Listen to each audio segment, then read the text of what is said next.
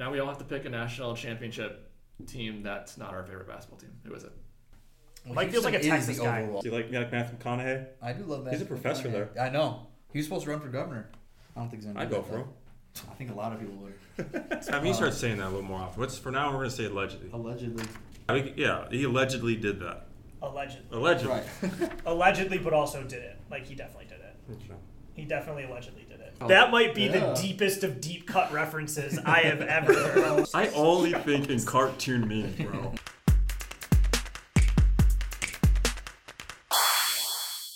Hey, what's up, guys? This is Agent from the Comeback Sports Podcast, and this is the season finale of season four. And joining me are some guests that you guys have seen on multiple occasions. We got Huddy, we got Brian, we got Mike, and we're going to do a super collaborative episode for today. So, welcome, guys. Thanks, A J. Thanks. Good yeah. to be here. Yeah. Again. Yeah. We got the All-Star team here. Yeah. The All-Star line. I mean, the All-Star weekend was last weekend, too. I won't be giving any gambling picks because I've never come on this podcast once and had a successful time picking anything, whether it be N C double A tournament, N F L season. I think those are the two that I came on for, and it's been an absolute nightmare for me. Um, third time's a charm, though. So third time is a charm, but I don't know. What was it last year? I came on here and I gave Texas to make a deep run to the Final Four, and they got bounced by Stephen F. Austin in the first round. Yeah. So. Well, I did too. Cool. Sorry to any of you loyal listeners who took my advice on that one. My brother-in-law, Ethan, likes your, your bets, though. Well, that's good. And does he, he like my normal bets, or does he like my obscure bets that I just that people look at and they're like, I don't, I, why would you put your money on Argentinian soccer today? Probably that, because he watches random-ass sports, like, on the T Vs at night. Usually Tuesdays is our, like, we watch sports nights, because that's when he's off work. Nice. Um, Saturdays we do, but yeah, he just has some random-ass game on. Well... Ethan, I'm glad I have one follower. One, one, one, one, one person who likes me. There we go. Um, shit, so, gosh, we uh, we got a lot to talk about. But let's kind of start with something that's coming up since we're talking about sports betting. And it is March by the time this comes out. So that is March Madness. And luckily for us, we have Huddy, who will lead the segment on March Madness. Because, you know, college yes. basketball is his thing. So, why don't you take it away, Huddy? What do you got in your mind? I do love college basketball, and it is the best time of the year for that. So, we are, as of filming this today, we are thirteen days away from Selection Sunday.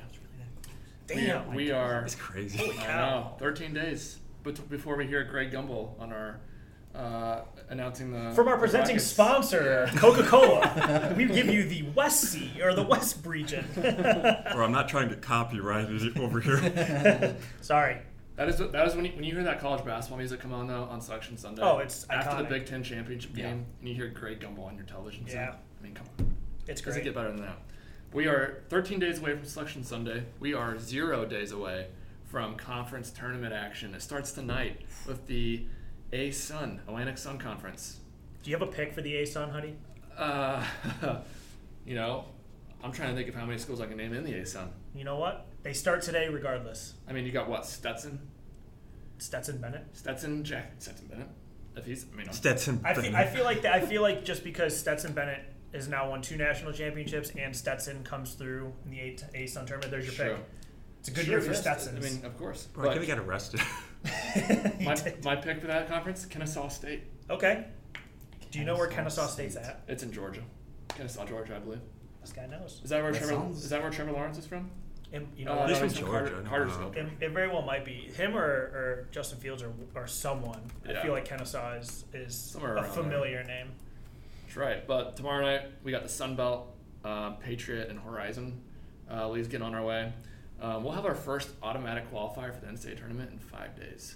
Jeez. I believe Saturday, eleven a.m. Central Time, we have a conference championship game. So it's quickly approaching. It's crazy. Actually, where, it's here. Where is it time? Is yeah, where does time right go? Here. I know. I don't know, dude. She's pretty getting old. Yeah. yeah. I feel like I feel like I was just watching the Maui Invitational like two weeks ago. I know. So, yeah, I, I, I, it's the greatest time of the year. It's it my favorite time of the year, and this kid, Huddy, just another year of you just breathing it in. You know? Breathing it in and tearing me apart in the bracket challenge.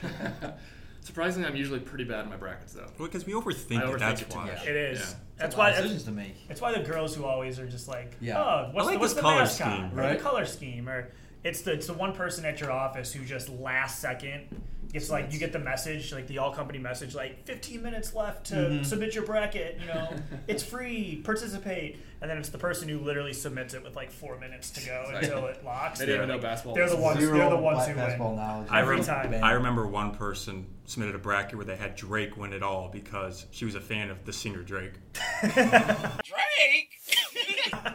I love that. People usually pick it based off their favorite logos, favorite colors. Yeah. Sometimes it works. Do you remember who won the U T E C bracket last year? I think Liz Weatherby won it in two years ago. I didn't mean to drop the names. Liz won it in twenty twenty-one. Last year, I don't remember who won it. I feel like Maddie got really close. That sounds yeah. right. Or was it Audrey? So Wilbur? Yeah. Yeah. Could have. No, it, it it was somebody unexpected. Like really? It wasn't somebody who is always in like the sports related Slack chats. Yeah. Sending links, sending info. Adam Scheftering the entire group. Yeah. Is somebody who just lays lays low, lays in the cut, does their S E O campaigns, and that's right. Yeah. I want to start off the segment by talking about a few mid majors to watch out for. Yes. Before we get into the the power the power five. Get your notebooks out. Um, number one comes right here from Illinois. Okay. They have the second longest win streak in the country, ten games in a row. Oof. Um, they just won the Missouri Valley. They were playing Drake yesterday, and the winner of that game won the uh, Missouri Valley Conference, and they beat Drake by twelve. It is your Bradley Braves down in Peoria, Bradley, Illinois. Okay. No way. Yeah, they are going to be okay. the one seed in Arch Madness, which starts Thursday. Arch Madness. Um, I love that name. Let's see. Uh, they finished the year twenty-three and eight, sixteen and four in the conference, but they've won ten games in a row. And the only team that I that I saw that has a longer winning streak, Oral Oral Roberts. They've won fourteen in a row. Um, they went eighteen and oh in the conference. And twenty-seven and four overall. Okay. So they're, they have Admis, Max Admis, who was a March Madness legend two years ago, was injured last year. Those are two teams to watch out for if they can end up winning their uh, conference tournaments. I don't know if either one of those teams would get in without it. Okay. That's a tough part with, with mid-majors like that. You yeah. have deserving teams. Bradley Braves. I actually know another team that you're probably, if I know you any, any as well as I gonna, do, that up. You're probably going to mention yeah. as you go on, but... Charleston. Yep.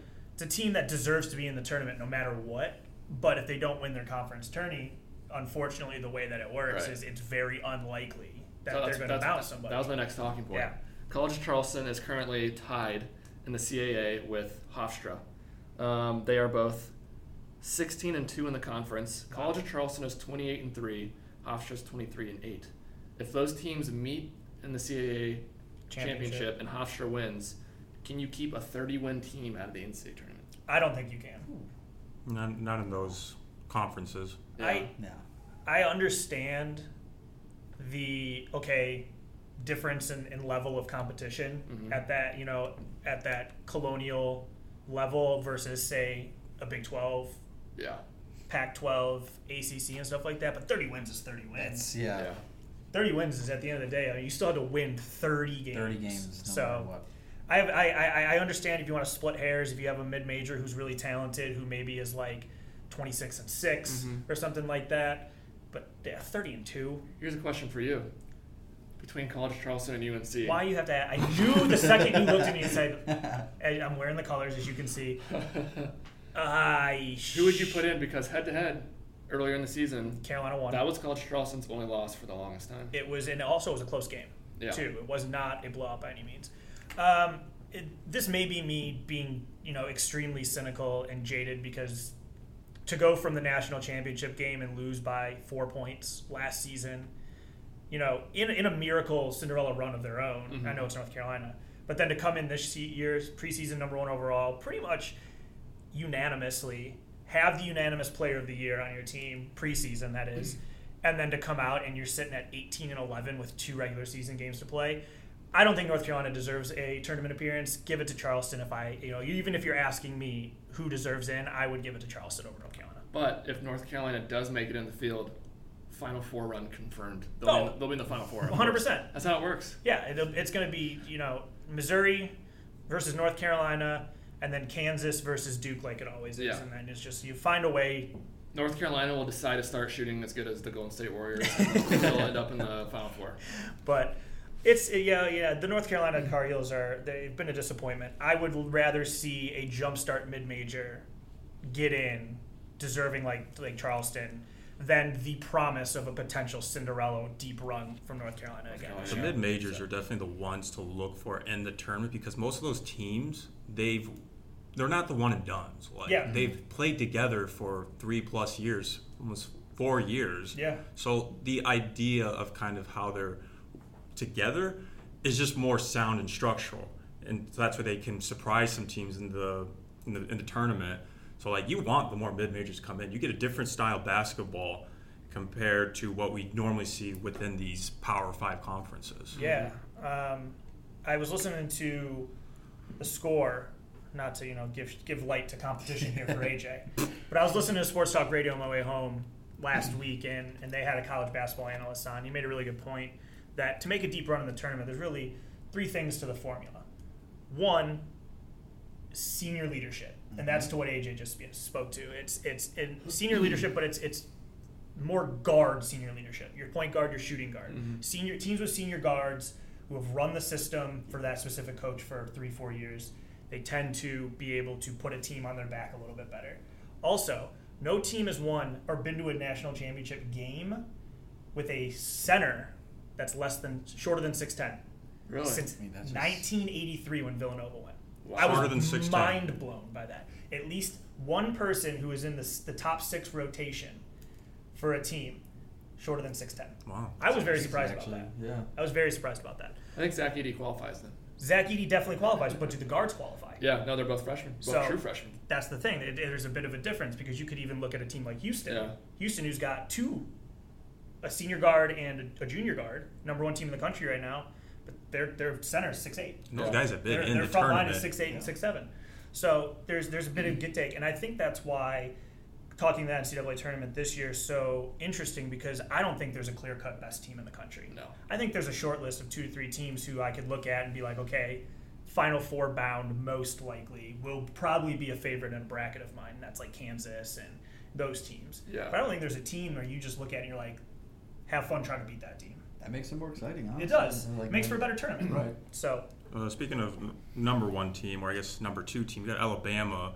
You got Brandon Miller, who is the high, he's Showtime for controversial reasons, but also just in terms of his game itself, bro. Like, this guy's he's kind of box office. Like, he's put up some numbers. Oh, he's N B A bound. Yeah, he is. Yeah, and he's, he's a true freshman, correct? Yes. He'll correct. be the first college player off the board, in my opinion. Yeah.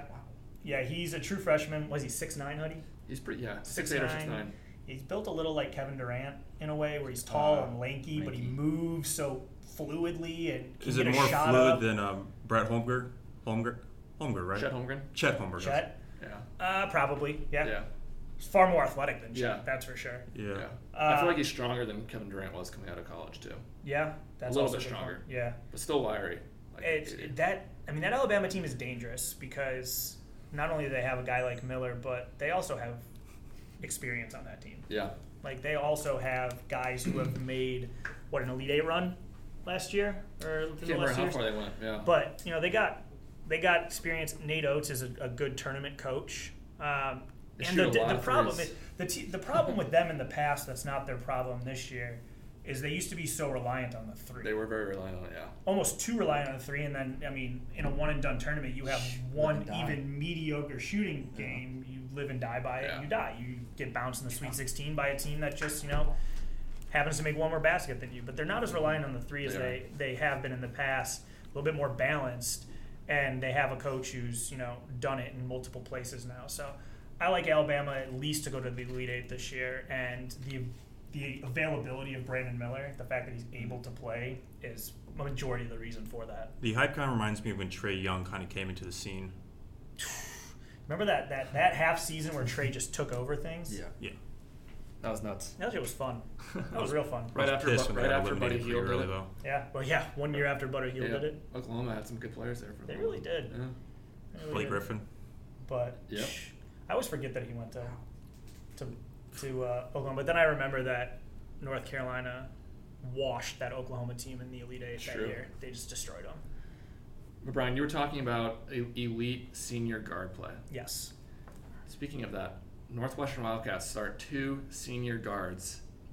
They're Chicago's Big Ten team. They're currently tied for second in the Big Ten. Can they make a Final Four run this year with that roster? That's no. crazy. I thought Purdue was going to lock it in the bag. They can't. I don't think they can make a Final Four run this year. They they've got a lot of capable shooters. They do. I just don't know if they've beaten Purdue and Indiana in the conference. Okay, can they make a Final Four run? Right. Yes. I think anybody they have can. they have they have the makings. I just don't. This is where the experience comes into play. This is what their second tournament of second all time. Second all time. Yeah. They don't, have, they don't have tournament experience, but they no have, tournament they have game experience. experience. No tournament experience, and their non-conference schedule was fairly light. It's not like they outside. I mean, when you play the Big Ten, it's a grind every single game. I get that. It's not. There's no yeah. easy wins in the Big Ten. Um, I just don't know if they're they're tournament tested enough to confidently say they make it to the second weekend. Yeah, I can see Northwestern going on a run, Sweet sixteen. Maybe an Elite Eight with, with a little bit of magic. I could also see him getting bounced in like a six eleven matchup. Yeah. You know yeah. what I'm saying? Mm-hmm. So, any, that's that's that's how his tournament is, though. I think any of those situations can apply to almost any game. It it really is. It's like, is it your night or is it not your night? Yeah. That's really the beauty of the tournament. I so. will say, Boo Booey is probably the hardest guard to guard in the Big Ten. This it's also year. the coolest name. Yeah. That's a badass name. Boo- badass name. Boo- Do you guys believe in like home court advantage in the tournament if you're nearby? Mm. Like your home site. Say like Northwestern played at the United Center or something. Yeah. Not so oh, much.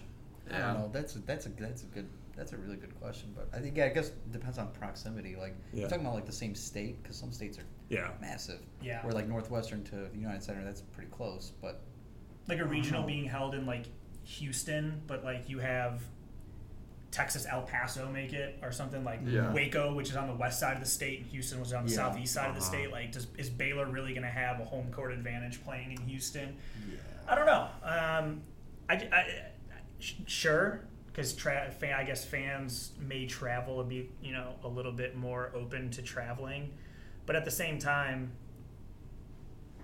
they have these regions set up to where every team in there is got a reasonable opportunity for fans yeah. to get to that yeah. to get to that venue or get yeah. to that location. So I think it balances out at the end of the day. There was one scenario last year I remember that happened to Indiana. Brian, I don't know if you remember this.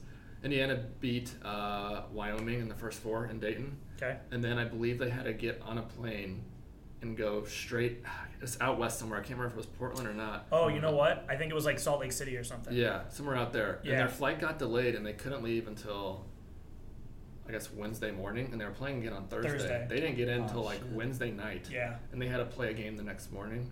That's brutal. Yeah, that's that is brutal. That's, that's yeah, you got to hopefully avoid situations like that as best you can. It's yeah. I mean, it's a sixty-eight team tournament. The logistics of that's got to be a nightmare. Yeah. um, but... I mean, I certainly do think once you get to the Elite Eight, the Final Four, mm-hmm. there you can have some matchups that may be tilted because of home court. Like, for instance, if you had Kansas, one of the regionals or one of the final or one of the Elite Eight regional venues is Kansas City yeah. this year.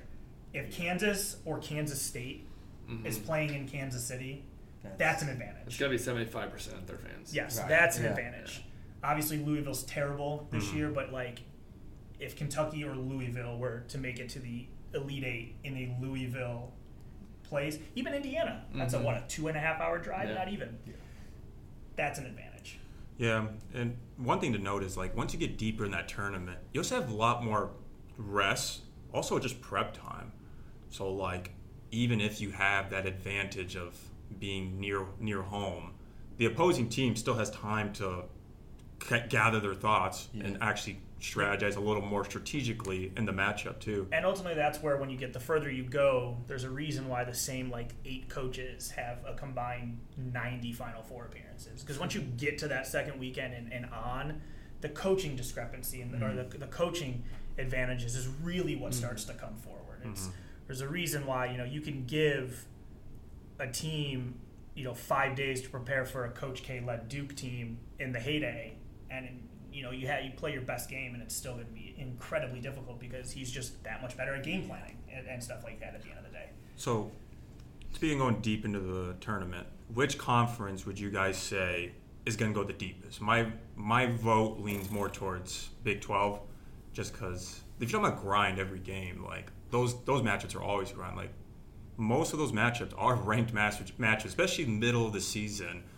Um But you mentioned Kansas, Kansas State. Those are both pretty good teams, yeah, and they're both I mean, in the same conference. Baylor, I think. T C U. I'll let you start on this one. What do you think? That's gonna be tough because because like half of their games this year, half of their conference games in the Big twelve have been ranked matchups, and like not just ranked matchups, like top fifteen matchups. Like they're gonna be super battle tested, but it's gonna come down to how well rested they are and. That's the other thing. About, some of these teams, especially in the Big twelve, A C C, Big ten, like they're about to go through the rigors of a conference tournament just for the right yeah. to go through the rigors of an N C A A mm-hmm. tournament and stuff True. like that. So, like, imagine you're a Purdue and you have to go through playing in order Illinois, Indiana, and then you know you get to the finals. Congratulations, you got to play. You know, insert a hot Nebraska. Hot, yeah, it's like you get to, you you go through the ringer of, of just this these bouts, and, and playing like there's like there's a legitimate chance that if you want to win the Big twelve tournament, you're gonna have to go beat Iowa State, then Kansas State, then Kansas just mm-hmm. to do it. Like, whoa, that's that's nuts. That takes toll. So like me personally, I think the Pac twelve goes the furthest this year. Oh, really? I think yeah. this is the year. I think U C L A Arizona. and Arizona both end up in the Final Four. I like watching Arizona play. I think those two teams are perfect tournament teams, especially U C L A. I think U C L A is your dark horse for a champion yeah. this year. I really do.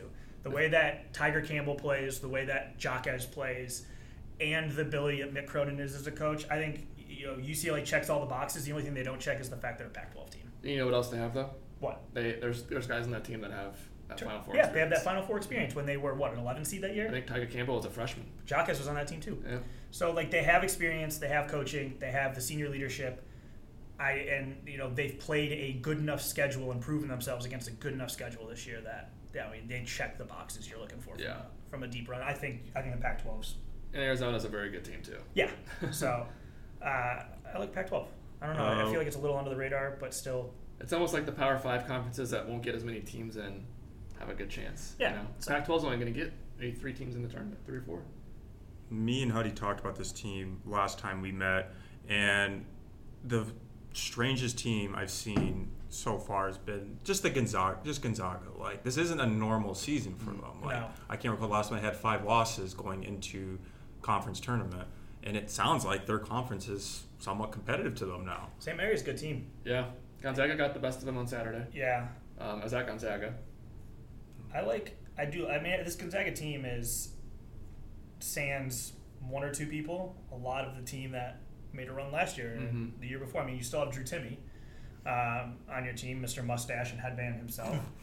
Mark Few is still Mark Few as a coach. Like, they still have a good team, but that's, for them, it's going to depend on where they land. Yeah. If they're a three seed, sure, but if you start getting to the run and they're, they slide to a four seed because they lose early in their conference tournament, you might see a little bit of an issue of them getting past the first weekend. Yeah, that's true. That's going to be an interesting conference tournament to watch. Because who's the third best team in that conference? Is it Santa Clara? Either Santa Clara is up there. Um, yeah, I think right now Santa Clara yeah. would be the three seed. Yeah. yeah. Saint Mary's could win that conference tournament, and they could push themselves up to be a higher seed as well. Yeah. I don't. Where does? Uh, do you know where Lunardi has him? Them currently at? I can't remember. He's got him at a five seed right now. Yeah. Playing Drake. Drake? Joe Lunardi is disrespecting the Bradley Braves. Of course he Put is. Put him in. They just won the conference. Hey, um, shout out to San Diego State. Uh, I, have a, I have a homie that lives out there. Shout out to San Diego State. I have a homie that lives out there. I love that. Wait, they go to San Diego State or they live in San Diego? Oh, she went there. Oh, okay. She lives there, too. But, like, just to swing back around before we cap this off, like, on the tournament, Huddy made a good point, you know, of Charleston, a thirty-win mid-major, is currently on the first four out mm. for for Lunardi's bracketology. Ahead of them are West Virginia, Mississippi State, Wisconsin, mm. trash. Bro, that was such a shitty loss. I don't, and Oklahoma State. Like, Oklahoma State's got, like, what, twelve losses this year? I, I don't know. I just, I feel like... I don't know how you have Wisconsin in over Michigan when, when Wisconsin's eight and ten in the conference and Michigan is eleven and seven. Yeah, I mean it's the other it's the off conf it's the non conference yeah. losses too mm-hmm. that counts. So, I mean I don't know. I feel like I feel like when a when a high conference team, you know, just those four that I listed right there, you have Oklahoma State in the Big twelve, U S C in the Pac twelve, Wisconsin in the Big ten, Mississippi State in the S E C. You have four teams who have largely just been average this year against the competition that they play. Like, what else do we need to see from them that says, okay, well, let's go see them in, in, in the tournament now? I'd rather – I feel like people deserve to see the thirty-win mid-majors that mm-hmm. they don't have exposure to most yeah. of the year, because that's where the fun of the tournament lies. That's where, like, the V C Us who get in and make Final Four runs come from. Like, which they will be in this year. Which, that's the thing. I would much rather see that than some middling West Virginia team sputter and get smacked in the first round.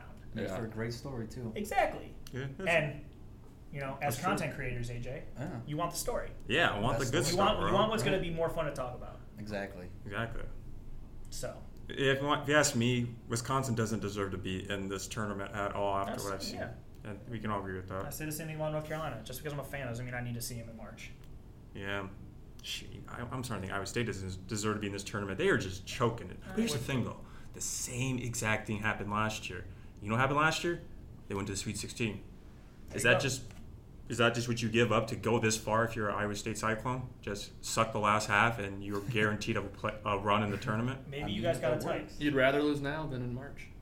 Very yeah, right. That's, that's, that's, right. that's the most cliche yeah. thing for March Madness, but it's true. Starting yeah. Wednesday, no more losses. Yeah. We take no more L's come Wednesday. I don't know, man. I don't know about that. um, anything else we want to talk before we go to the next segment? You know, there's probably lots we could talk about, but I think it's... I feel like we we'll probably do a full right. hour on the tournament, yeah. probably. Don't miss Selection Sunday, and make sure you make your picks. Follow Hoosier Hut on Twitter for all of the best breaking college basketball. I'll just be retweeting all Indiana basketball stuff on there, so there you go. If you're, interested, if you're interested in that. Hear that? It's the sound of your follower account. All right, so let's transition to the N F L now. So um, most of you guys know... Packers fan, Vikings fan, Bears fan, Colts. Lions fan for the day. Yes, Huddy is a Colts fan, but he's going to be a Lions fan today because we're actually going to do uh, a draft segment for the N F C North. And I'll let Mike lead this topic, and he will talk about his thoughts for the Vikings portion of the draft. What do you got for me, Mike? All right, the Vikings draft. It's going to be a doozy because they don't have a great pick. And it's it's in a position where it's going to be very hard if they want to try to trade that pick, which they, they don't really need to address a quarterback situation right now. They don't have to address a wide receiver situation, so they're good on those two things. And there's plenty of cornerbacks in the draft, so they don't have to worry about doing that. So they could theoretically trade either switch positions with a, another team. I mean, ideally, I kind of wish they would maybe trade Kirk to the forty-niners. Grab the forty-niners first round pick. Ooh, that's juicy. But I, I don't know, too, because that, that means they're either going to have to draft a quarterback, which could be a total disaster, happens every year, or they go out and pay overpay someone, which they already sort of did with Kirk. So they could just find themselves in the same situation. So honestly, I hope they, whatever they use this draft pick on, I hope they don't do what they did last year and just grab a guy because he's the last person on the table.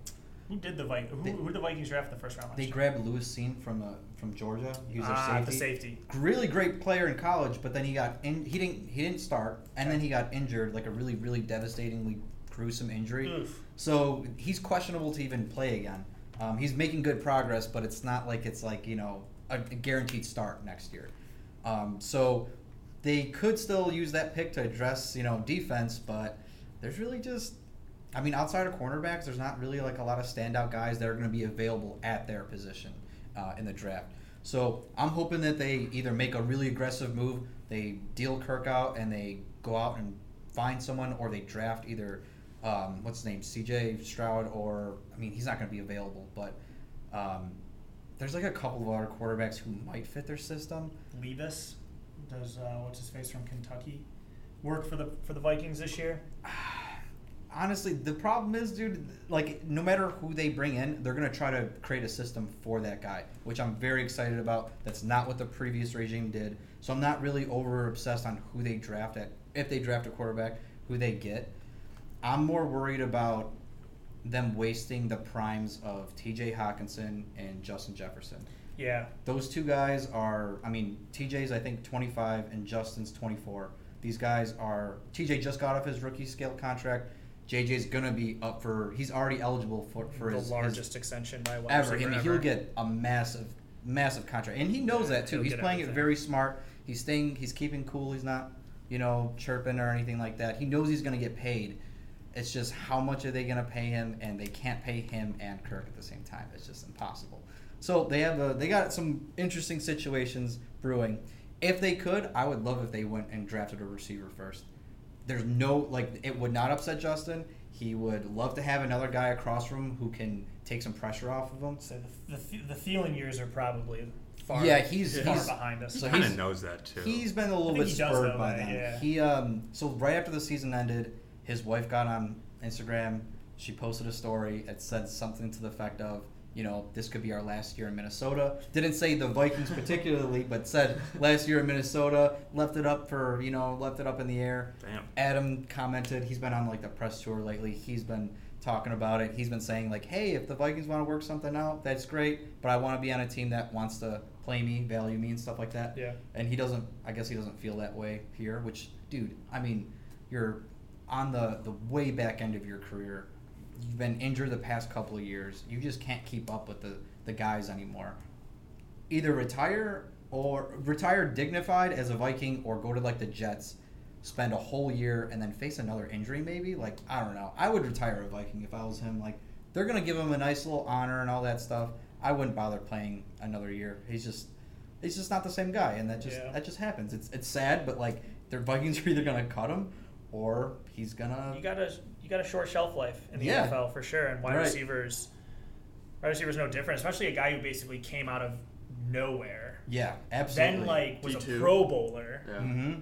and then you know, I mean, he's been serviceable. It's like that for it, the past couple of years. I feel like he's got to take a major pay cut if he wants to stick and around. He does not, and he probably doesn't want to do that.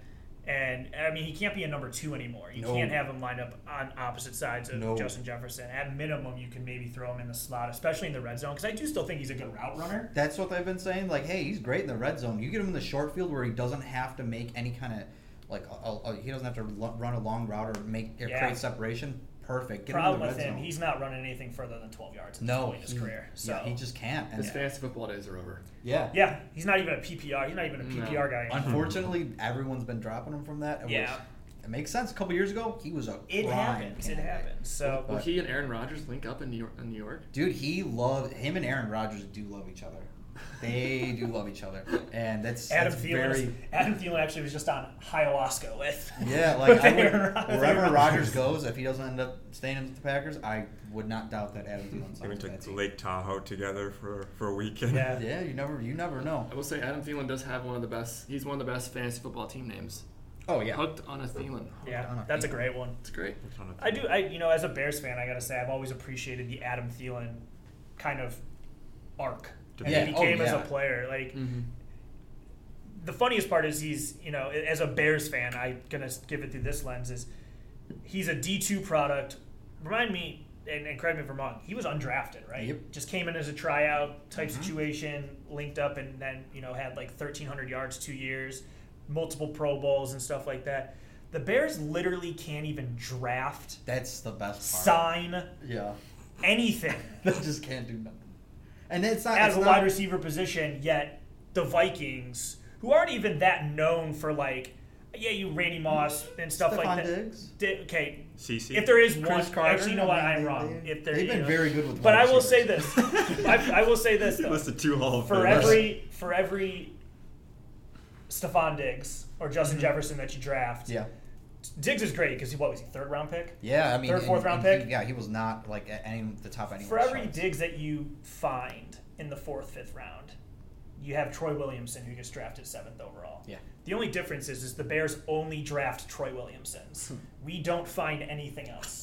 Yeah, that's our problem. I mean, yeah, that's the thing. Like, the it's not for a lack of trying for the Bears. They've tried so many different guys. So I'm jealous of a guy like but, Adam yeah. Thielen because I wish that we could find that D two product, n- undrafted, comes in and then just turns into a mainstay for a better part of six or seven years. Like, yeah, I'm excited about Darnell Mooney, but like even this year was a letdown from his rookie year. It's like we can't even get something going properly in the right direction. You over here, Adam Thielen. I did have Justin Darnell Jefferson Mooney. And Stephon Diggs and I did have Darnell Mo- Mooney as my second year like uh, pop off player. Like on that list, I was like, okay, yeah, he's a Bear, but the, I mean, but I saw the potential. Just, the, I did see the potential rookie year, and I was like, okay, he's. I think he's gonna have a breakout year. That same year, I also had Jonathan Taylor as the breakout. But I was a little biased because I've seen him play in college, and I'm a Wisconsin fan. But I still think Mooney still can be that guy, though. It's just the clock's running out, though. You got to make some yeah. decisions. Well, that's the thing. They keep going through. The Bears keep going through those coaching changes, and so like you can't, you can't get things settled, and you don't have a. The one thing the Vikings have had in the past couple of years, for the first time in a long time, was quarterback stability. I don't really particularly love the guy, but he's he's pretty. He's a Pro Bowl level he's quarterback. Better, he's, he's better than half. He's better than half the quarterbacks in the league. Right. That's, he's a top so fifteen, sixteen quarterback. You can make it work with that kind of. I mean, Joe Flacco won a Super Bowl, so, so there's no reason that Kirk could not. So did not. Trent Dilfer. Yeah, like there's there are. Sometimes the not great guys do get there, and sometimes they win it. Matthew Stafford, he just he just won it. So like he's not an elite quarterback, but I would say at this point in their careers, though, Kirk Cousins is not that far behind. No, no, no. And he's is. got some. Stafford's great far past his prime. Yeah. yeah. So yeah, it, you know, the Vikings. It always feels like the Vikings are that team that you really should be seeing contend for an N F C championship. With the rosters but that they no have. One's ever scared of them. That's the problem. Like, there's no fear. Like, there's when the no Packers fear. come into town, it doesn't matter if you're at home, you're away, the Packers are coming into town, it's yeah. Aaron Rodgers. Oh, man, we got to go through this. But once the Vikings, like, man, you saw what the Colts almost blew them out. Obviously, it was the greatest comeback ever. But, like, they came into town, and they just whipped the Vikings around. Like, it wasn't even fun. Like, great first half. Yeah, it was amazing first half. I mean, yeah. was the weren't the Vikings like fourteen and three in the or thirteen and thirteen four in the regular season yeah. and had a had a negative point differential? Yep, it was, it was awful. That's crazy. That's the thing that happens, dude. That's what happens when you play. Like it's great. It was cool. They won what they were eleven and zero and and one score games. But when you play that close all the time, like it's it only takes one team to be like, hey, what if we just did this differently? Like. For the Giants, what they did differently was they were like, all right, we're going to go after Patrick Peterson. He can't cover one-on-one. We're just going to target him the entire game. Is he a third year? Patrick Peterson? Yeah. Patrick Peterson's been like, like the third third decade. Yeah, dude. Pat- Patrick Peterson's yeah. been around for a long time. And so, yeah, there's another guy who's probably gone, which is okay because he's he can't keep up anymore. It's, it's fine. Like, you can find another team or you can retire without, you know, permanent injuries. But, yeah, they gotta they have some situations to address. There's another guy who I, um, Bijan Robinson from Texas. If they can get him somehow, goodbye Dalvin Cook. I I love the guy. He was great for a bunch of years, but he's he's taken a, a major step back. So I'm totally cool with the see you later Dalvin Cook argument. He's often injured. He's yeah. good to miss at least two games a year. He's got a fumbling problem. He's always Big had fumbling a fumbling problem. problem. Awful fumbling problem. But like. I feel like it's kind of disrespectful to Alexander Mattison. Oh, he's gone too. Is he actually going to be gone? Yeah. They, if you had to choose, like, could you sign Madison, they, keep Madison, sign him, and get rid of Cook? Uh, there's, of Cook? there's a situation that they could do that. The problem is, I don't think Mad- Madison wants to do that. I think he does want his own starting role somewhere else because there's no way they're going to give him just all reps. Like they, they actually compared to the past regimes. He actually played less this year. It was the Dalvin Cook show, despite Dalvin not being able to perform. And hmm. and like give, give those same Dalvin Cook performances. They just wouldn't put in Alex Madison out, and he's good. Like he's a powerful runner. He's got a lot of burst in him. He's only a year younger than Dalvin, but he hasn't played as much, so he doesn't have all that wear and tear. I would love if they could do that, but I really I'm confident that they're gonna either draft a guy or they're gonna bring someone else. I don't think either of these guys are coming back next year. You need to high price one of them, though. You don't because they have uh, Ty Chandler from. Um, Oh, where was he? I think he played in North Carolina last year, two years ago. Yeah. They drafted him last year. Yeah, that's what you yeah, he, was, he was a North Carolina he, running back when was, uh, what's his face was there. Yeah, and he's pretty good too. Like he's he was he was making a good showing in the uh, in the um, preseason games, but the problem is is he got hurt, and then once you're hurt, dude, that just sets you back so far. Like you're already back on the depth chart. There's no way you're getting reps from Dalvin or Madison at yeah. that point. And then they have another guy, their kick returner. He's technically like their third string running back. He had two uh, kick returns. He did, yeah. and and he's good, but like he just isn't a great. Um, Some guys can't handle contact coming. He through. can do the con. It's it's just weird. He's just not as good as I think that they thought he was going to be. Hmm. Like he was not drafted as a running back. I don't think. I think they always had him as like, hey, this guy's really fast and he can return. Let's just make him a good returner and he can sit on the on the depth chart for a while. But yeah, if they can, yeah, if they can get someone like Bijan Robinson, I would be. Yeah, Bijan Robinson. I'd be so happy. He's got. That. He's oh got, man, he, he's got he's the got glitter. Everything. A lot of I heard, I was listening to someone something earlier today talking about how he's like he he reminds a lot of people of Ezekiel Elliott when he first came out. Obviously I mean, not Ohio, the Zeke we know now. Ohio like State Zeke. When he when he first came out, like this guy can do it all, not just like running and catching. We're talking about pass blocking too, which is super important for, oh, yeah. hey, it's third down. We don't know that especially if they're going to run the ball or throw the ball. Like, hey, they don't need to throw it to him. Especially in this N F L. Yeah. Pass blocking's huge. I mean, every time this year people were, you know, for a Bears analogy, everyone was begging for Khalil Herbert to get more yeah. carries. Khalil Herbert literally can't block. Yeah. He can't block a cold.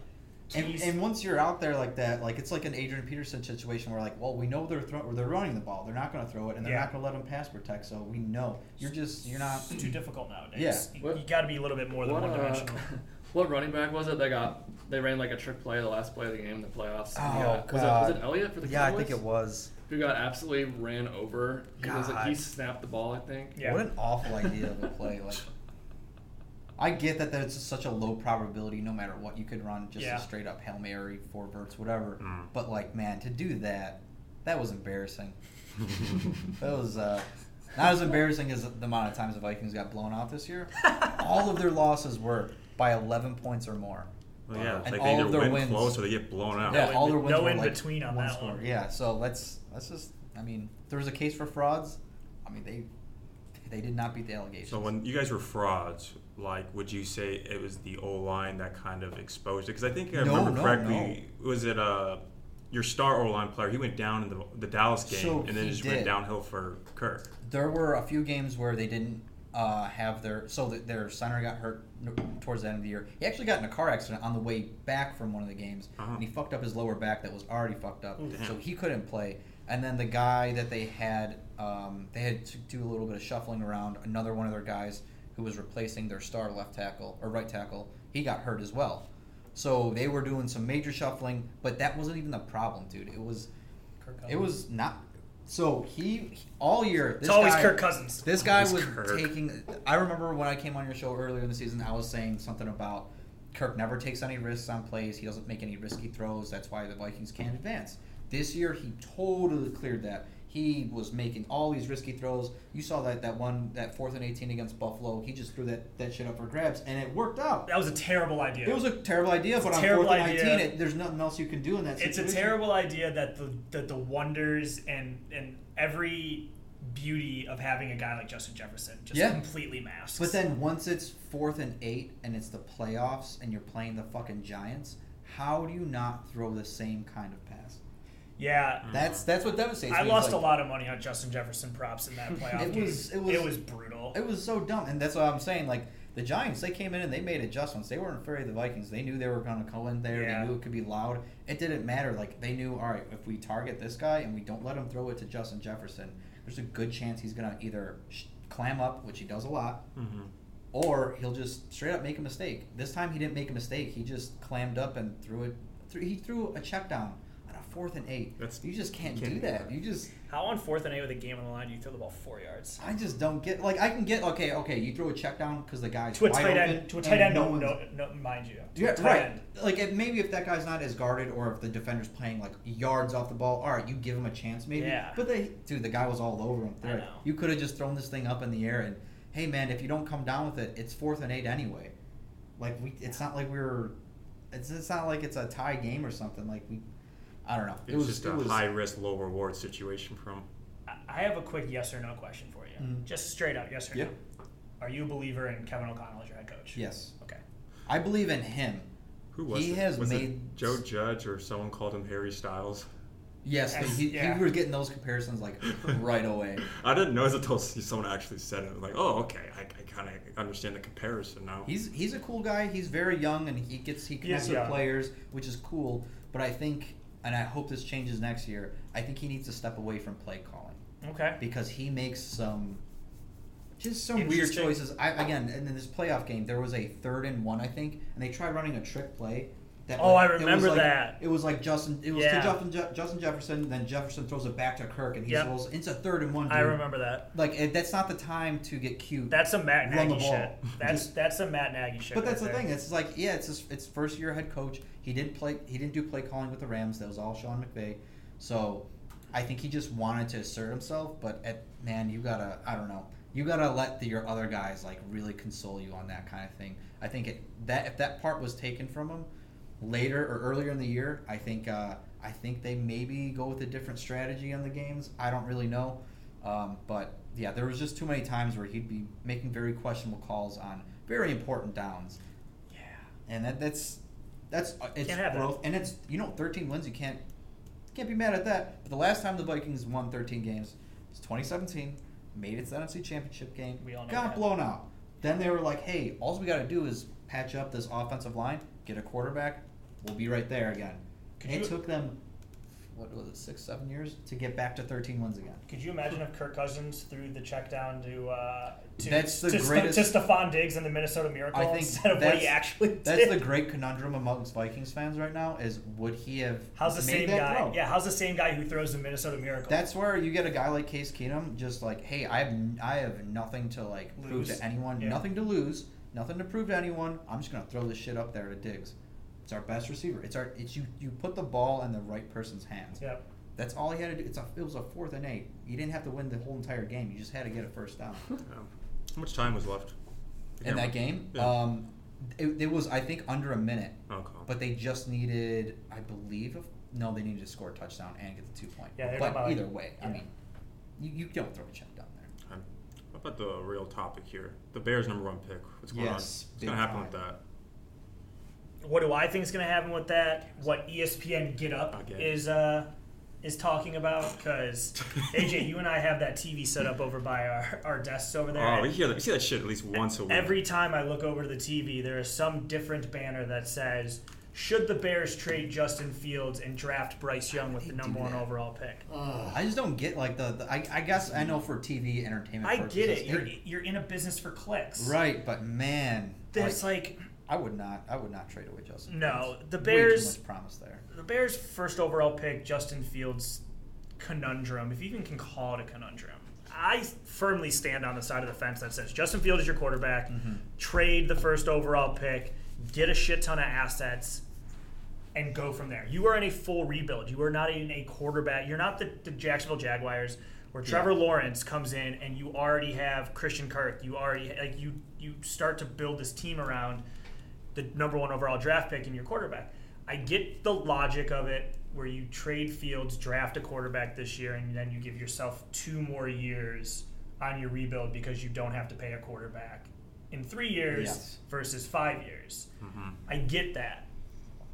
But if Justin Fields is better than Bryce Young, C J Stroud, mm-hmm. Will Levis, Anthony Richardson, which he is, mm-hmm. and you already have him with this offensive regime with Getsy, you know, your offensive coordinator, I, there's just there, there's no logical reason for why you would trade him other than we want two more years of the quarterback position being under rookie control. Mm-hmm. Yeah, like you said, like Justin's. I it's mean, the only one. For all his flaws, have the cap space too. And that's the other thing. They have so much cap space that that shouldn't even be an right. argument that people are making. They literally can buy. They cut it.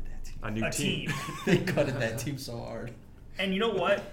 They gutted it, and they they did it right. At though. least at this point, it looks like they gutted it the right way. That's yeah, exactly they did it right. Like, like I was, I was hoping the Vikings were going to do something like this, where they just hey. So I mean, up. have there been missteps in the last year? Yeah, I don't think trading the thirty-second overall pick for Chase Claypool was a good idea. I don't think anybody thinks. No. I don't think Chase Claypool thinks that was a good idea. But where the Bears are at, Justin Fields is your quarterback. Trade the first overall pick, and we can go through scenarios for that next if you want to. But the goal should be go get your premium positions. Hey, make it easy, man. Sorry. I just get very amped when I'm talking about the Chicago Bears. Go get your premium positions in free agency. Mm-hmm. Go draft to build out the rest of your roster. Absolutely. Because you need more than just a quarterback. Yeah. So... And, and the return, and let's not even, we're not even talking about the fact that the return for the first overall pick is going to be greater than the return for Justin Fields. And oh, it's not yeah. even going to be close. Oh, yeah. So, like, if it's really about getting your quarterback, you already have him in-house, and you just go, you, you trade the first overall pick to any one of the four or five suitors in the top fifteen that could, that would do it. Mm-hmm. And you have the ability to then get picks this year, which you don't have one until the fifty-sixth after number one overall. You can get pick ne- picks next year, and then there's enough in the free agency class, and you have enough money to go fill out your roster, you know, there. So yeah, your guys are kind of in a position where, like, yeah, you're in rebuilding mode, but it's like quick rebuilding mode. Like, they are in a full-on gut teardown rebuild, like you said. But it's like in Mario Kart, like when you're coming around a bend and you're like in fourth place, mm. but somebody like goes over that bridge, and like there's like the accelerator booster yeah. to go over that uh. bridge. You catch, like, the Bears are in position to catch that accelerator booster and just pass people. Okay. You know what I'm saying? They can they, they can have like yeah, the you, quickest. You, that's the way to explain it to my nephew. He, yeah, he it's, likes it, Mario Kart. You know, you come, you're coming through and you go over like the you know the five little arrows that are going like this, and it just shoots yeah. you. The Bears have the ability to be just shot in front of a lot of teams that are maybe like one tier ahead of them right now. Mm-hmm. Are the Bears one draft and one offseason away from being Super Bowl contenders, or even really contenders for their own division? Probably not. Probably two years, yeah. three years away from that, max. But they have every single tool and resource to get there. Mm-hmm. It's just a matter of if they will get there. That's the part that sucks is it's the Bears, so I have absolutely no confidence that they will. I was... But, uh... Oh, sorry, go ahead. No, I, oh. but it's there. They have, and it starts with keeping, or trading the first overall pick and keeping Justin Fields. I was listening to The Score this morning, uh, as you were, or yesterday. Of course. And uh, there was a fan that called in, and he was like giving the Bears recommendations for what to do with their draft pick this year. They said they should trade their draft pick, move back, and get a couple of picks for next year, another first-round pick at least, so they have some ammo to make a move for Caleb Williams if Fields has a bad year. I oh, that's such a so like theoretically I don't hate that idea. Yeah. Mainly because I and I've said this in our Slack channels. I think Caleb Williams is a generational quarterback prospect. I literally think that he is like the next Burrow, the next Mahomes. Like I think yeah. he's that good. Um, the only problem is whoever drafts one next year, they're gonna need a quarterback, and you're gonna need like the trade of all trades. Yeah. To convince someone to trade. It's true. Caleb Williams. Um, it's just too much of a it's it's a big risk to try and even like plan for that. Yeah. You would just kind of need some miracle or some some real big chips to fall your way. But I, at the end of the day, nobody likes tanking. No. And I don't yeah. think there's any Bears fans that Dolphins definitely didn't. Yeah, right? They got fucking robbed. No. So like, if for me it's just like, why? And I firmly believe that front offices don't enjoy tanking either. Like, they know no. the implications yeah. of it. And that's why when most of them do tank, they don't explicitly say it, and all they do is they say, okay, well, this is our plan for a rebuild. It's going to suck for this period, but then it's going to get better. Nobody's ever like, yeah, we're just going to fucking be in the gutter for the next four years. Sorry for my language. I know your nephew watches this, but the Bears just really bring it out in me. Um, the Bears just like it, the front office has no need to dig deeper. Yeah, into the tank. This tank. Yeah. Like, you've reached the bottom. Do you think that they You went th- you had three wins last year. Like, what else are you going to do? Go winless? Like, yeah. I, so, personally, I just, I think that while that's fun, because I love Caleb Williams, and I, it's going to be a conversation topic for however long, I just don't think it's feasible. Mm-hmm. As much as, you know, I wouldn't hate it. Who Who's going to be drafting number one next year? What's your prediction? Texans, baby. And if the Texans do draft number one... His team? Oh, yeah. I mean, the Colts. The Colts? Where's the deal? If, if the Colts draft, say, Stroud or Young, Young this year, and they get the number one pick next year, are they taking Williams? Um. So this is the tough thing with the Colts, because there's a lot of buyout-type quarterbacks, one-year quarterbacks mm-hmm. that you could bring back, you bring in and, and plan for something like that. But, like, they've been doing that since Andrew Luck retired. Yeah. yeah. I don't think that that front office can really afford to sell the fan base on another one-year Band-Aid and say, we're going to go get and draft a quarterback yeah. next year. Like, I think they have to, which is why I think the Colts are the most likely trade partner for the number one overall pick, is because you have a, you have an organization that was abysmal last year mm-hmm. on all fronts, from the owner being just a drunk, emotional idiot Damn. to their front yeah. office, like to their to, to their general manager being like, I'm pretty sure he's got interviews where he's like, you know, I'm, and this is not something to joke about, but like he's like, I've really been like down on myself and almost like battling depression because like I haven't been able to get mm-hmm. this thing right. Mm-hmm. And don't get me wrong, like Andrew Luck put them in a very difficult position, but like they still made the playoffs with Phillip Rivers. Mm-hmm. Yeah, you know what I'm saying? It's really when they went for Carson Wentz is when the problem really yeah, started. Was, yep. Which is no surprise that he released again today, but again. I just think the front office can no longer go out and be like, okay, here's a vet that can come in and and and fix things. I think you really finally just have to say, okay, we need to go draft our guy. Yeah. And moving up to number one, especially when you have big contracts that you're maybe going to release or look to offload, like a DeForest Buckner or something like that, the Bears need defensive line. The Bears will move back to four in a heartbeat. The Bears have their quarterback. You got to jump the Texans because the Texans are absolutely drafting a quarterback. You have no idea what's going to happen at three with the new coaching staff. They have their quarterback because Kyler Murray's not going anywhere. So, like, at four, you really have two slots that people are going to try and jump in front of you for quarterbacks. Mm-hmm. And I don't know how many teams feel that this quarterback's class is, but I don't really trust Ohio State quarterbacks in general. That's Justin fair. Fields seems that he's just he's yeah. an anom- anomaly. And even now, I mean, Justin Fields struggles throwing the football at this point in his career. He makes plays like anyone else in the league, but he struggles yeah, throwing, the, throwing the football. When's the last Ohio State quarterback that's been good in the league? Mm-hmm. I'll wait. I guess if you want to consider Joe Burrow, but... Exactly. That's right.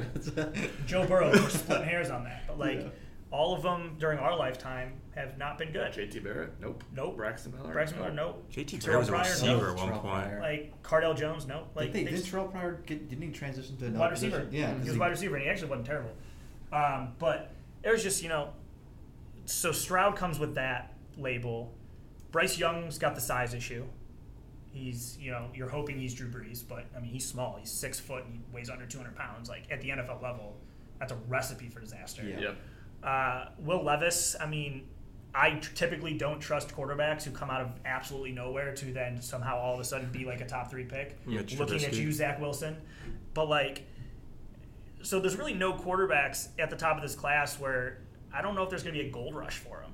So I think the Colts can really just play it slow, find the guy that they love, and then just call the Bears and be like, okay, we want to move to one so we can take our guy right now. Yeah. Yeah, I agree with that. They're, the quarterback class is just not that great in recent years in comparison. Next year, it's looking a lot better. It's nothing like it was when it was Mahomes, Watson, Trubisky. It's nothing like it was when it was... Just throw Trubisky in there. Yeah, you know, yeah, you got to. Which it, is unfortunate as a Colts fan when we're gonna when I know we're going to draft a quarterback this year. And you know what? Watch Mitchell Trubisky be your quarterback. I'm not in love with him. You never know. So, never know. Because the Steelers are going to go with Kenny Pickett. Trubisky was on a two-year deal, but basically the money's all been paid up now for him. And, and that, so you know, Mitch Trubisky's gonna sign somewhere. I just, you know, I don't be surprised if it's the Colts. I can see it happening this year. I'd rather have Derek Carr in Indy. Well, oh, that's right. He's he's he's available. I think he might go to the Jets. I think he's gonna go to the Saints. It's not bad uh, either. He already did decline a trade.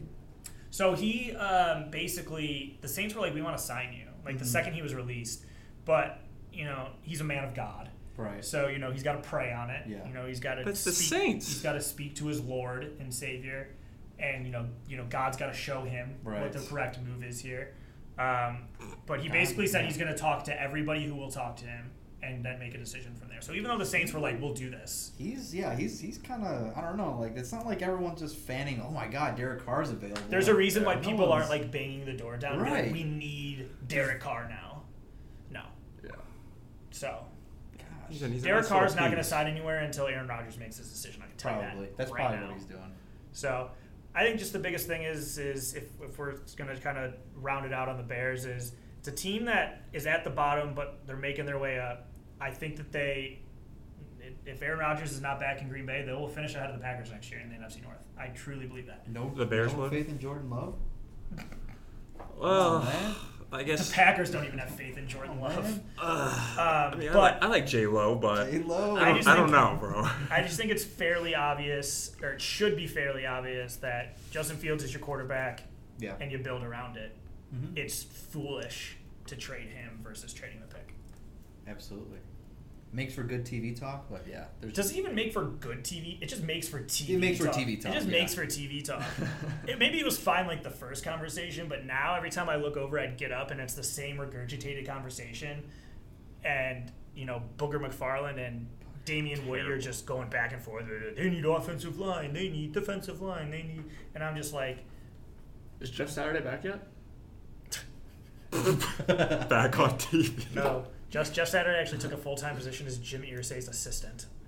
No, he didn't. No, but okay.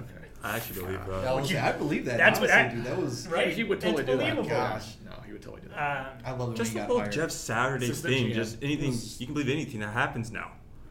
I couldn't believe that they even. What a boneheaded move! I couldn't even believe that they, they thought about giving him an extension after yeah. what happened this year. Like the didn't, fact that he made it to the second round of interviews is what and was a finalist. Did he win his first game though? Re- like, He beat the Raiders in his first game. Yeah. Okay, yeah, he beat the then Raiders. Then he lost seven in a row. And then they lost right. seven. And, like, they lost those seven in... They gave the Eagles a really good fight. Embarrassing fashion, except beat, for, like, one of those They almost games. beat the Eagles, and they should have beat the Vikings. So, now, if they beat the Eagles, I feel like they would be like, oh, extension right away. Yeah. You would have gotten the extension at yeah. halftime, and then lost the game in the second half.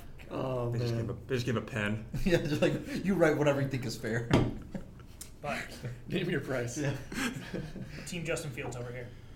All right, we see. Brian wants to stick with Fields. Understandable. Which, knowing my luck on this podcast, means that Justin Fields is doomed. So It's, it's all right. It'd um, be the Bears' fault anyway. But yeah, with the, Pack, yeah, with the Packers, though, I guess um, it's the question is, what's A-Rod going to do?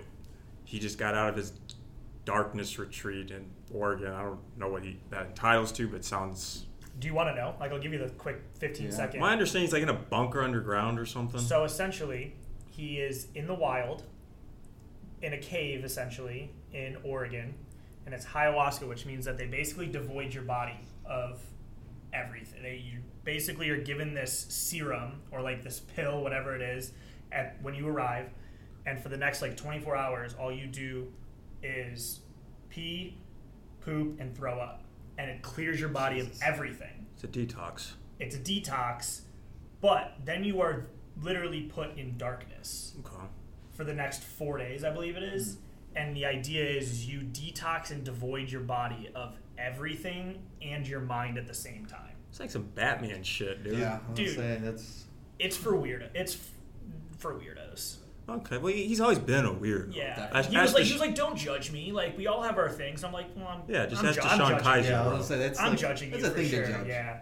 So ayahuasca basically just he it becomes. An excavated human being who then somehow comes out on the other side with all the answers. And yet he's still like, oh yeah, I don't know what I'm going to do. Like, eh, I don't know if I might retire. I might come back and play, but I also might play for another team. Yeah, so oh, it's supposed yeah, to give you that's cl- just what he does. Give clarity and peace. I, I think he's. I think someone said this before. It's what weed's for. I think so, he's. Weed's for, I think he's at peace with whatever decision he makes because he'll be making it, and he knows that people are just like clamoring, like.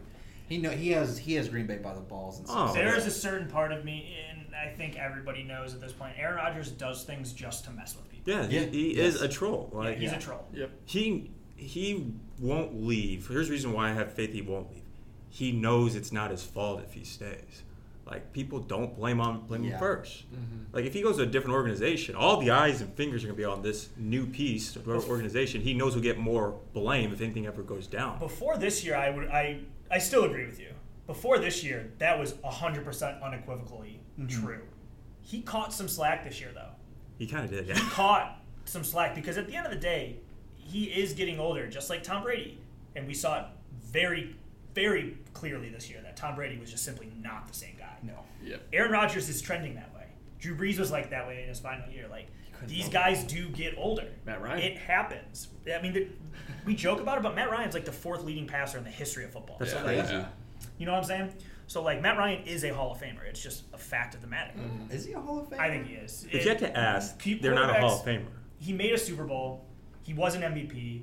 He's like the fifth leading passer in the history of the N F L. But by the time he's eligible, a lot of that might change. True. Well, the M V P won't change, but the passing oh, right, right, passing right. yards the, might change. Yeah, most likely will. Yeah. So, like, the number. I mean, there's guys with worse resumes that are in the, in the Hall of Fame. I True. think maybe not a full first ballot guy, but I think Matt Ryan ultimately gets in. Um, but the point about Rodgers is like there were moments where he just simply was not the Aaron Rodgers that even we knew from the year before. Yeah. No. So it it brought up the larger point where maybe he's not getting the blame for why the team's bad, but the reason that the, the reasons that the team are bad, not named Aaron Rodgers, were just a little bit brighter, a little bit more prevalent. We noticed them a little bit more in mm-hmm. two thousand twenty-two, and then it just brings up the question, like, how much further can you go down that hole? Like, yeah, do we cut our losses? Yeah. And, and, and save the one hundred million dollars and yeah. let him just go do, you know, the remainder of his year or two career elsewhere while we actually then have to go through the rebuild? Yeah, it yeah. helps that or he... Or do we prolong it? He gets the slack this year for another reason. He just came off an M V P season. So you get yeah. an extra year to be like, okay, you're off the hook for a little bit. But it was bad. Like, it's so... It's crazy. Like, this was bad to his standards, but because he's been playing at this level for so long, even though it's only bad to his standards, it's still bad. Especially they didn't make the playoffs. That's kind of the icing on the cake. And how he kind of went about it, too, is just like, oh, you know, I had a great time. This is a good season. Like, there was just no, like, sense of urgency that I sensed that, like, yeah. hey, let's get the job done and let's, uh, let's kind of get to another Super Bowl. I think that's what kind of rubbed people the wrong way. And, of course, the typical, like, oh, I might come back. I might I might retire. I think people are getting sick of it. Yeah, it's... I think people are really getting sick of it. Yeah, it's... With Rodgers, I... My, my gut tells me he is going to leave. And it may be the Raiders, it may be the Jets, um, it may be somebody. Or, or just retirement. I mean, retirement feels like it should probably just be the decision at this point. Yeah. Like, go out. But he still thinks he's M V P caliber, though he said on the record. I, I mean, and I guess the other thing is, is we saw Tom Brady where it was just like he did retire, and then, like, and these guys have been doing this their whole life. Like, it's tough to just walk away from that. Yeah. Just like anybody that's like, if you've been at a job or, or a job for forty plus years, it's hard just to retire. Yeah, it's mm-hmm. very difficult to just be like, okay, I'm no longer going to do this anymore. Your and identity is this. Yeah. Like, that's and one I thing to think like about. He'll always have that. He's immortalized as like a football legend. Like, he can walk away anytime he wanted, and he'll always have that. People will always remember him as like a top three quarterback. Some would say yeah. greatest of all time. I wouldn't, but um, he'll always be remembered as like one of the greatest of all time. Yeah. But in terms of the draft, because as of now, the Packers have, let me double check my math here. sixteen, fifteen I think I think it's sixteen. Uh, let's see. fifteen. They're the fifteenth pick. No it's, not, it's not a sexy pick. Really. No man's land. Yeah, exactly. You're not going to. No man's land. You're not getting anything great. But if Rodgers stays, hypothetically, what they're going to do with that pick, probably not that much different if he doesn't stay. It's just going to be the same thing, rinse and repeat. They're going to use a, that pick to get a defensive piece first, probably at safety. After Adrian Amos, you don't really got much.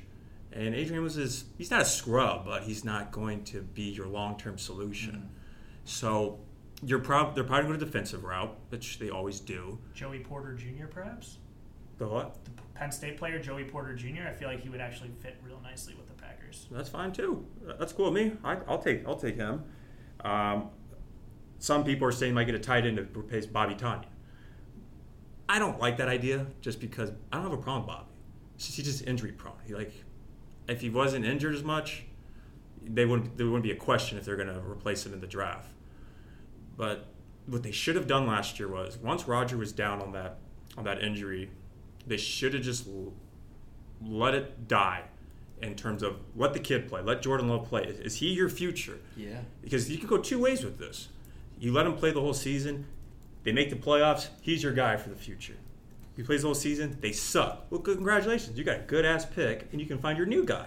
Yeah, yeah, then you for sure know that he's not the guy. You can safely be like... But because there's that small percentage of them making the playoffs, they rode that, and they paid the price. That's like a total Vikings-Bears move. You know what that sounds like to me, too? We're that close. Sounds like what happens when you don't have clear leadership at the top. That shareholder ownership structure where yeah. you guys all... I should have stepped in, bro. You should have said I something have ste- I should have went to the shareholder meeting, but sounds I didn't. Like instead, no... you know what I did? I went to my I went to my eight to four job instead. Sounds like there's no there's no real clear leadership at the top directing things Who's here making this organization. Who is that. making these decisions?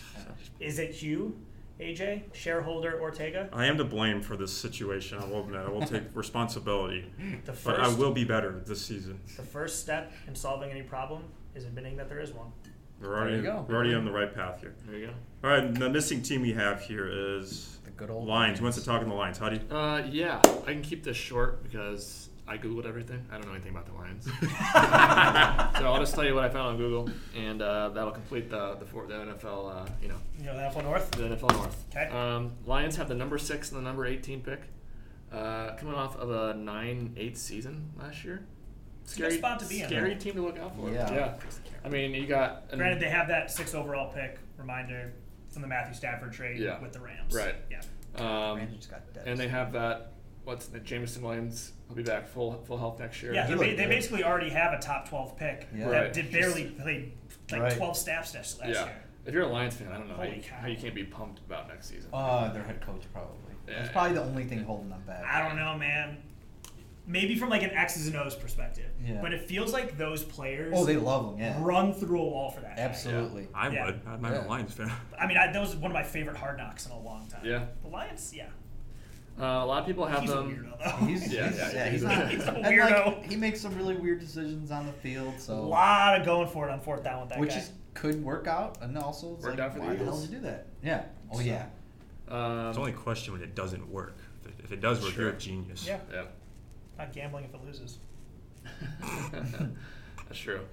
Uh, a lot of mock drafts have them going with defense. Um, some names around the sixth pick have been Devon Witherspoon, inside my, our Illinois cornerback, and Brian Brees, uh, Brees, uh, Clemson at defensive tackle. Brees is talented. Yeah. Brees is really good. Is that the undersized guy, or is that the?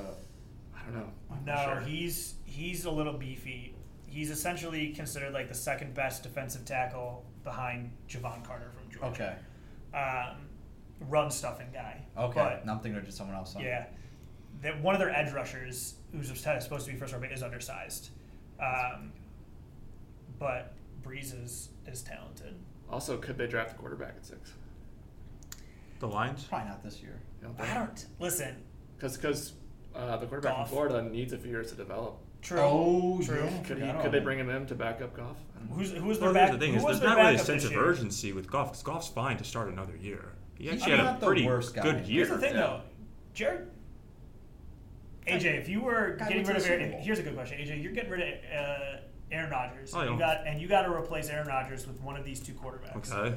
Kirk Cousins or Jared Goff. Kirk. Gosh. Kirk. Um. I think I'm I, going Jared Goff. Yeah, his wife's also hotter too. I think I'm going Jared Goff. Have you even? I, oh, actually, I, I can't say anything. I have no idea if Kirk Cousins' wife's hot or not. You don't know your quarterback's I think wife. Goff. No, not that well. Goff proved a lot of people wrong last year. When yeah. Goff got traded for Stafford... He had a better statistical season than Rodgers. Yeah, yeah he was he, one of the best. He was one of the best quarterbacks last yeah. year. Yeah. I mean, having those weapons... I mean, actually, they if you really want to dive into it, they traded away their second-best target. Yeah. They traded away Hawkinson in the middle of the season. Yeah. yeah. yeah. Amon-Ra Saint Brown had a good, not great year. I think he had a good year. They didn't have Jameson Williams. G J Chark was injured for most of the year as their number two receiver. Yeah, like, jeez. I don't think he's going to be there next Is year there? Either. Probably not, yeah. No, I think Chark's a free agent now. Actually, this is a good question. Did Jared Goff and, and, and Dan Campbell as a quarterback head coach duo, did they do more with less than any other team in, Jaguars. in, in football? I, think, I, I think would take Jaguars Goff for the more. sole reason that he has a better arm in, compared to Kirk. Because I can deal with the quarterback in terms of arm strength. Arm strength, Jared Goff is one of the five strongest arms in football. It's exactly. not accurate, it don't matter. He's not accurate, high, yeah, but yeah. your ceiling is higher, though. Here's the thing, though. He got more. He was more accurate on deep balls this year than he was at any point in his career with the Rams. And I don't know if that's that's because Sean McVay's system is really just get the ball out as fast as you can, yeah.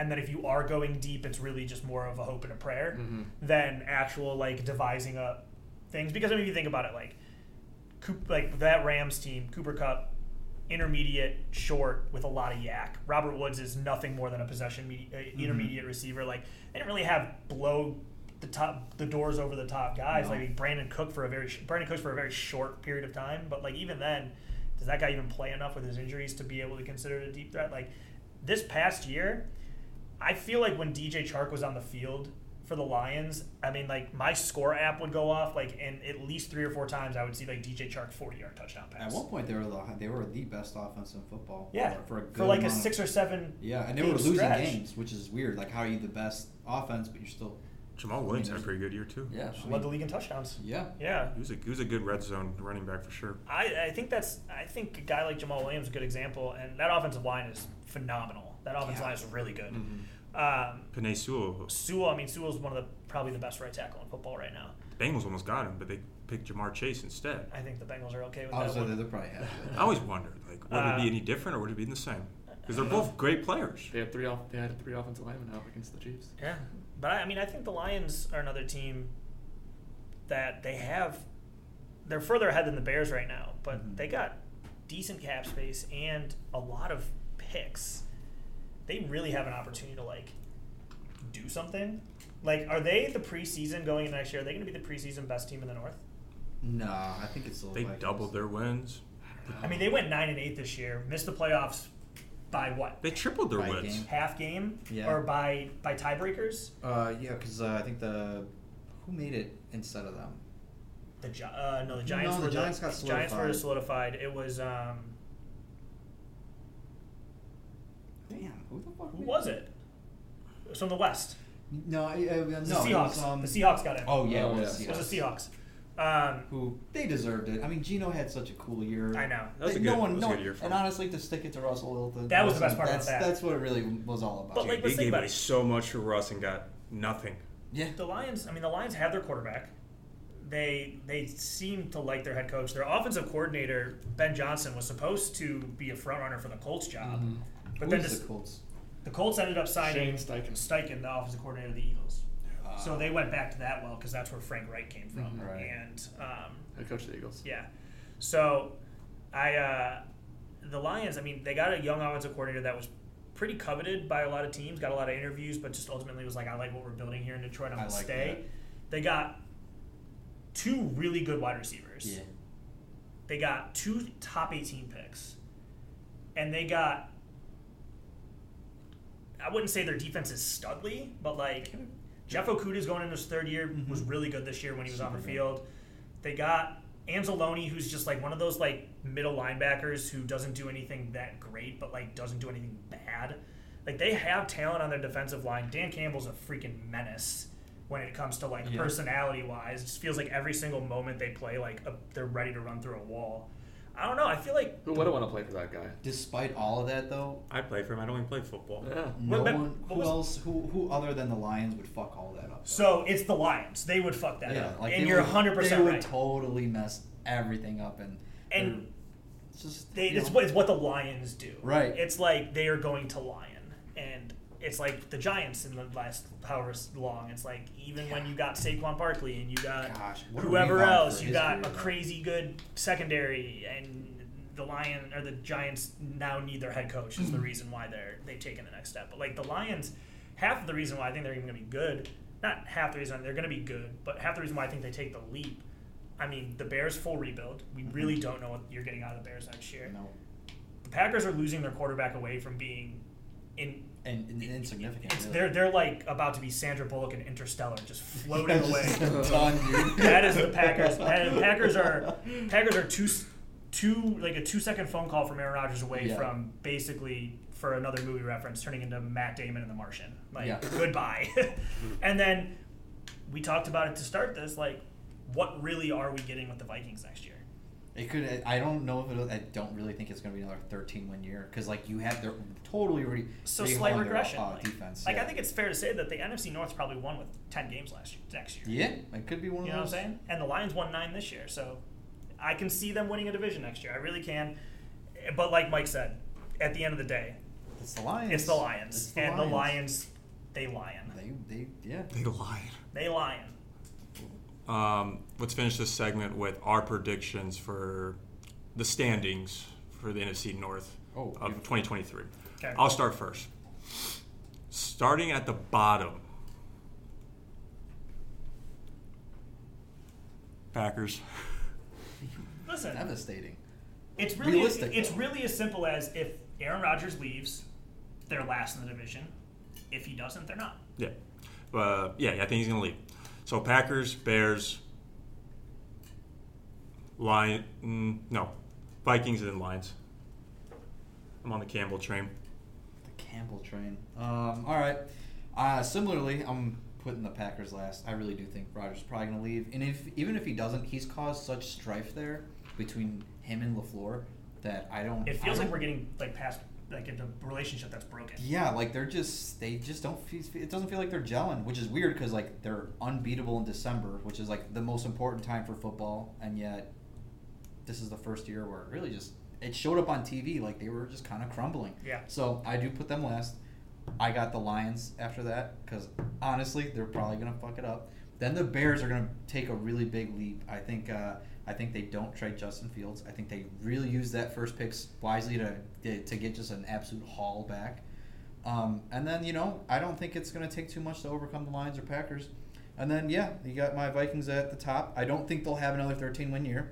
They'll probably win maybe eleven games. You don't need to for that division. But you don't. Yeah, like Brian said, you can, you can win it at ten probably, maybe probably. even less. But I think you give them eleven. They also have... one of the toughest schedules going next year. I think they play all eight teams of the final eight from this past year. Mm-hmm. So they're going to have a really, really rough go at it. But I still think they can win at least eleven games. So I put them at, at the top. Okay. Brian? Um, I'm kind of a little bit of a hybrid between the two of you. Packers last for me. I think Aaron Rodgers leaves, and it's as simple as if Rodgers is not there, yeah. they have the worst roster in the N F C North. Got to remember, too, they're losing Allen Lazard, without a doubt, oh, too. Yeah. Like, who are you throwing to? Oh Romeo Doubs. Watson. He's not a Christian. I mean, Christian Watson's a stud. Yeah. yeah. But, like, he's also a second-year wide receiver from North Dakota State with no quarterback throwing to him. So, Packers last. I am going to – as much as I want to, I'm not going to. The Bears third.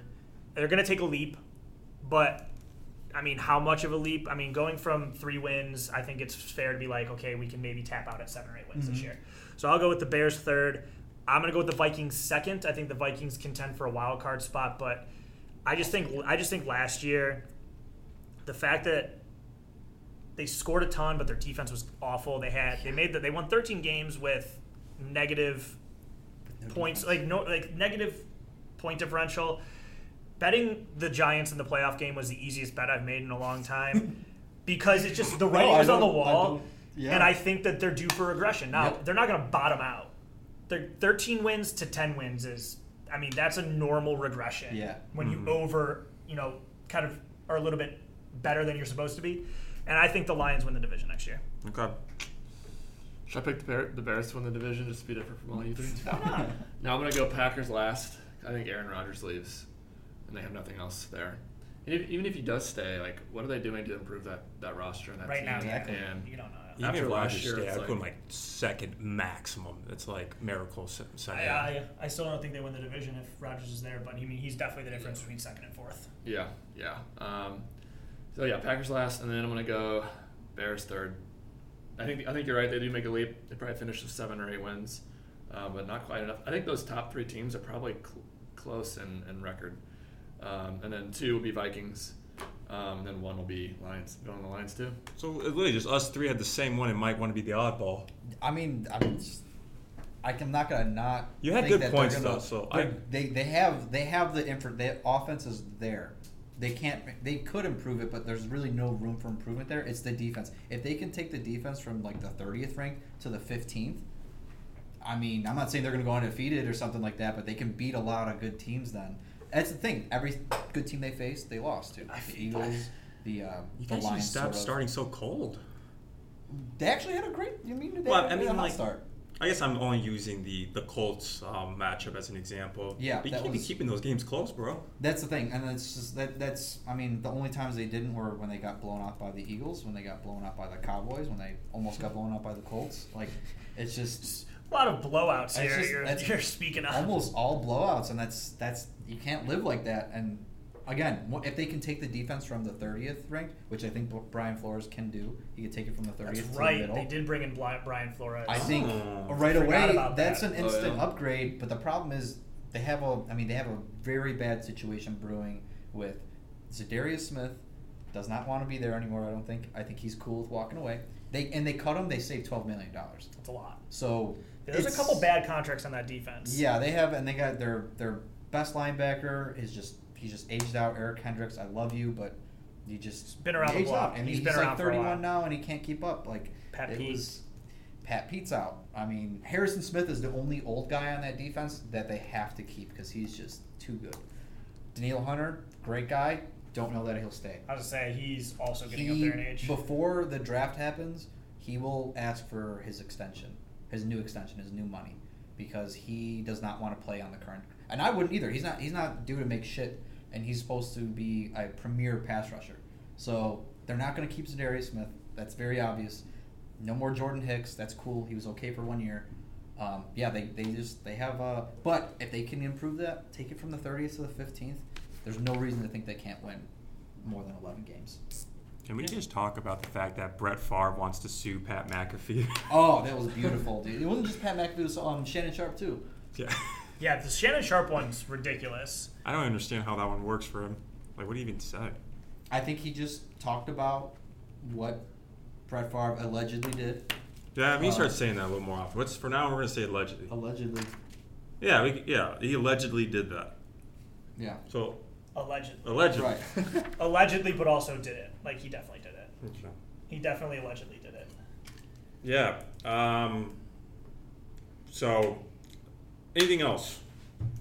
I don't think so. I miss being on the pod. Yeah, it's, it's, it's fun having you guys on here.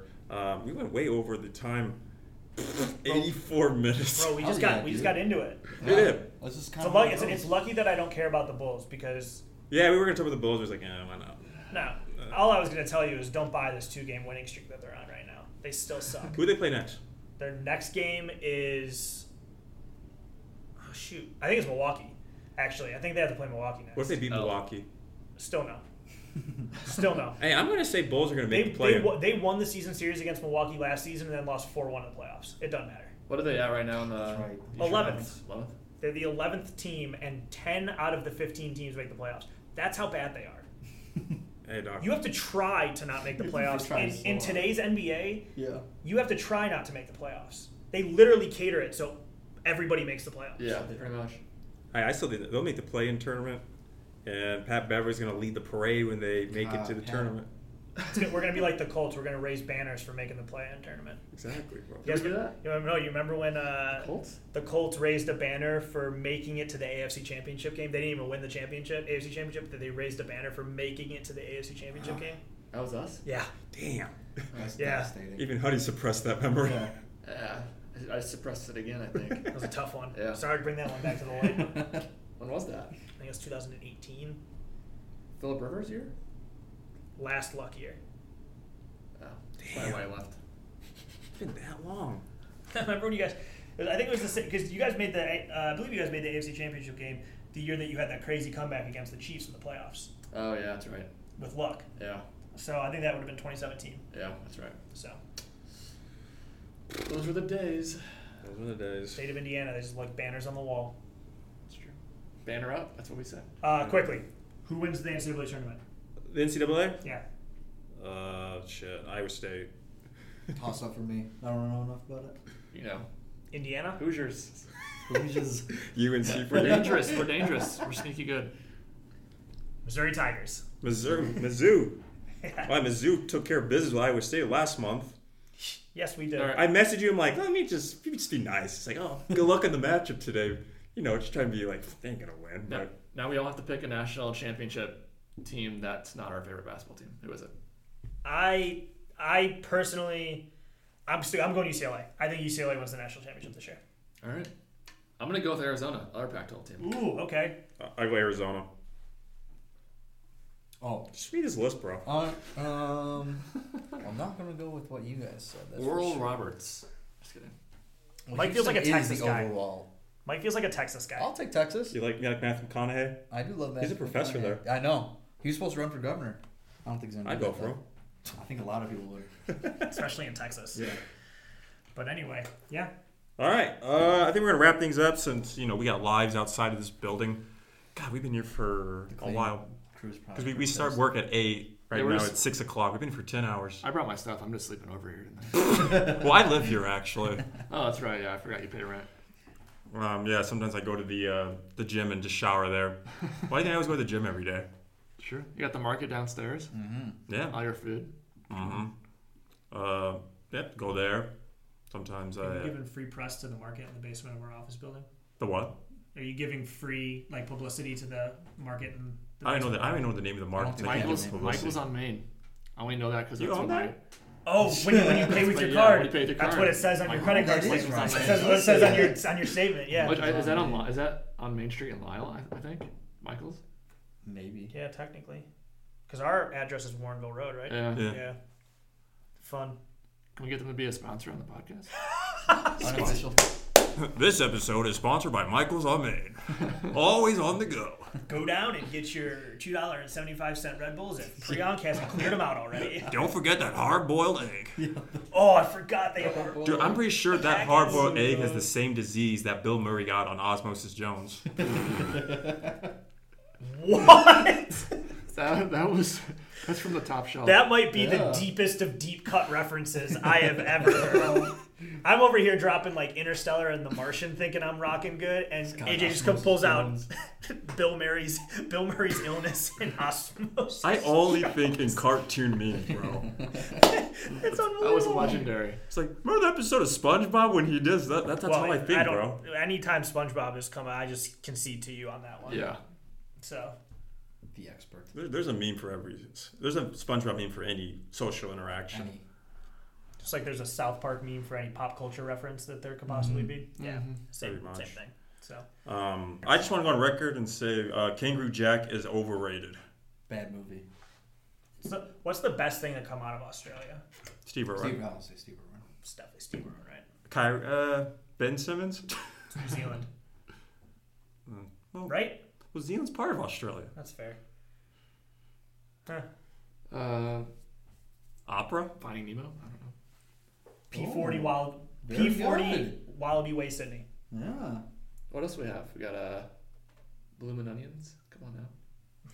The Outback. Outback Steakhouse. Outback Steakhouse, bro. Yo, if you're making a Mount Rushmore of things to become Americanized from Australia, Outback Steakhouse has got to be out uh, there. Alongside Foster's, Australian for beer. Who'd win in a fight, Outback Steakhouse or Texas Roadhouse? Roadhouse, Roadhouse. I take Roadhouse. Dude, Texas Roadhouse would just be throwing those butter rolls like dodgeballs. Yeah. Cinnamon butter, come on. Yeah, but what about the the, the onion blooms? Just grease bombs. Just absolutely. It's like eating onion rings. Yeah. You know what? Texas Road Texas Roadhouse does smack, bro. Like you got peanuts as a free appetizer. How did we get on Texas Roadhouse after all this? I love that. I don't know. Matthew McConaughey probably works there, right? Matthew McConaughey probably owns it. Let's loop it back in. My dad loves Texas Roadhouse. At one point, there was a Texas Roadhouse in Naperville.